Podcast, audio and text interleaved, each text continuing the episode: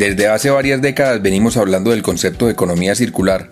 Hasta ahora ha sido más buenas intenciones que una verdadera estrategia social y colectiva que nos permita generar crecimiento económico de forma sostenible.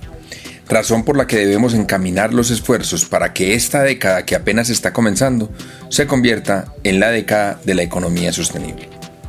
El concepto de la economía circular se refiere a un tipo de estrategia multidimensional que busca promover el desarrollo económico de forma responsable y sustentable, buscando que el valor de los productos, los materiales y los recursos se mantengan circulando en la economía durante el mayor tiempo posible, evitando la generación de residuos. Es decir, que como su nombre lo indica, que los productos y materiales circulen la mayor cantidad de tiempo, a diferencia de los modelos lineales en donde los productos tienen un ciclo muy corto de vida y generan grandes volúmenes de desechos. En un modelo común de la economía circular, lo que se busca fundamentalmente es cerrar el ciclo de vida de todos los componentes de la cadena de valor. Los productos, los servicios, los residuos, los materiales, el agua, la energía y cualquier otro elemento que se pueda hacer reutilizable.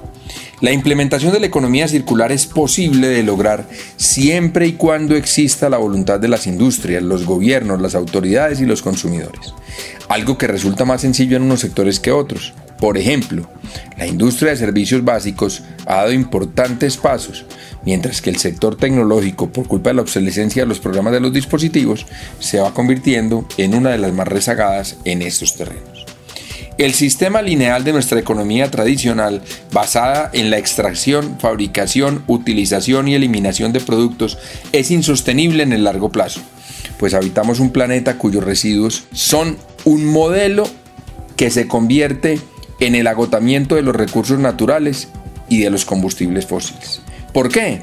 Porque los recursos no son inagotables y el actual modelo no es sostenible en el tiempo. La economía circular ofrece otro gran beneficio y es su capacidad de generar masivamente opciones de empleo.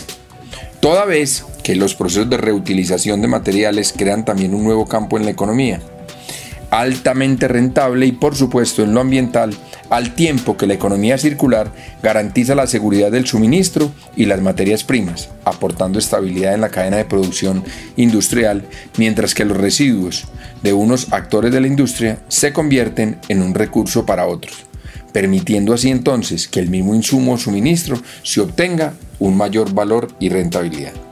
Para garantizar el éxito de la economía circular es muy, muy importante tener en cuenta los conceptos de la ecoconcepción, que considera los impactos medioambientales de largo ciclo de vida en los productos y los integra desde su concepción misma.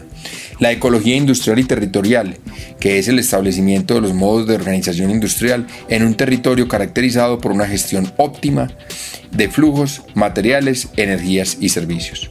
La economía de la funcionalidad, que es privilegiar el uso frente a la posesión, de la venta del servicio frente a un bien común. Y por supuesto, temas como el segundo uso de los materiales, la reutilización de los mismos, la reparación, el reciclaje, la valorización que permite aprovechar los residuos para que más que desechar se convierta en reciclar.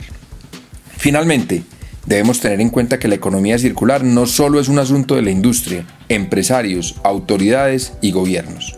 Nosotros como ciudadanos, como dirigentes gremiales, como habitantes de este planeta, también tenemos un compromiso enorme aportando nuestro granito de arena mediante el reciclaje, el consumo responsable, el uso racional de los recursos, el cuidado del medio ambiente, el uso prudente de la energía, la reutilización y lo más importante, educando a nuestros familiares, amigos y vecinos de todos nosotros depende que en esta década sea recordada por las futuras generaciones como la década de la economía circular. Y ahí tenemos un ejemplo que es muy importante y es cómo en otros países, como en este caso el tema de Japón, utilizan por ejemplo el ciclo del agua. En los países latinoamericanos el agua, gracias a la abundancia que tenemos, se va convirtiendo en un recurso que muchas veces no lo valoramos y lo desperdiciamos. Mientras que en Japón, un recurso bastante escaso como es el agua en medio de esa isla, hace que vayan generándose ciclos que permitan ser reutilizables en otros servicios. Por ejemplo, cuando usted está en la ducha, se baña, el agua jabonosa no va al acueducto, no va al alcantarillado, sino que esa agua jabonosa va a la tapa del inodoro para poder ser reutilizada circularmente.